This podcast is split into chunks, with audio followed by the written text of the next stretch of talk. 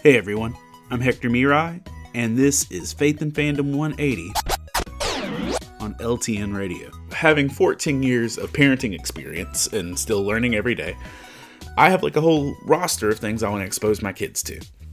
Music, movies, video games, anime, comics, blah blah blah blah blah. Road trips, all of it. There's there's stuff I just want to share with them. But as they've gotten older, I've come to realize I also need to be open to actually taking their recommendations as well.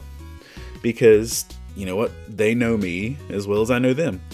And so, as my daughter Rosa and I, she's 14, as we were heading to a Comic Con, we had like a three hour drive. And the day before the Comic Con, she had just finished an anime series called Your Lie in April. And I thought forever that she was saying Your Lie in April, but you know, uh, Your Lie in April. And she was telling me about this anime, and it was one I had never heard of. And my initial response, you know, just being a grumpy old wee, was be like, "What do I need to know about your anime?" Like, like seriously, my flesh was like, "Shut up! I, I don't need you to tell me about anime." Well, you know, you're 14, and but it was like, but I was like, "No, okay, go on, tell me about your anime."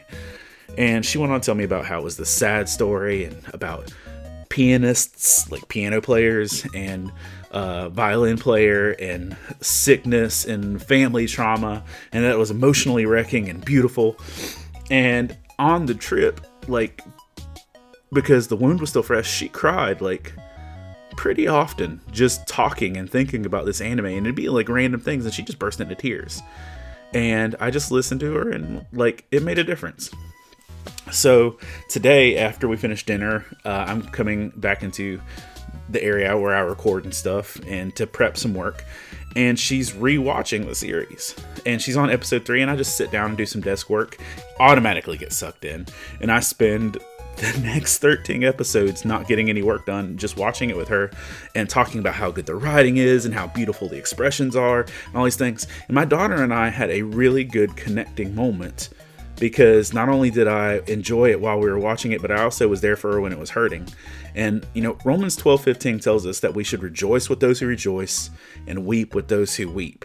And when we can prove to people that we're going to stand beside them in the hard times and in the good times, our relationships are stronger and they hear us.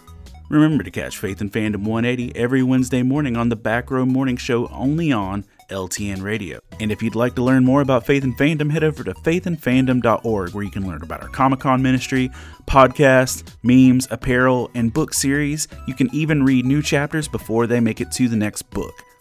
I'm Hector Miray, and thank you for spending the last 180 seconds with me.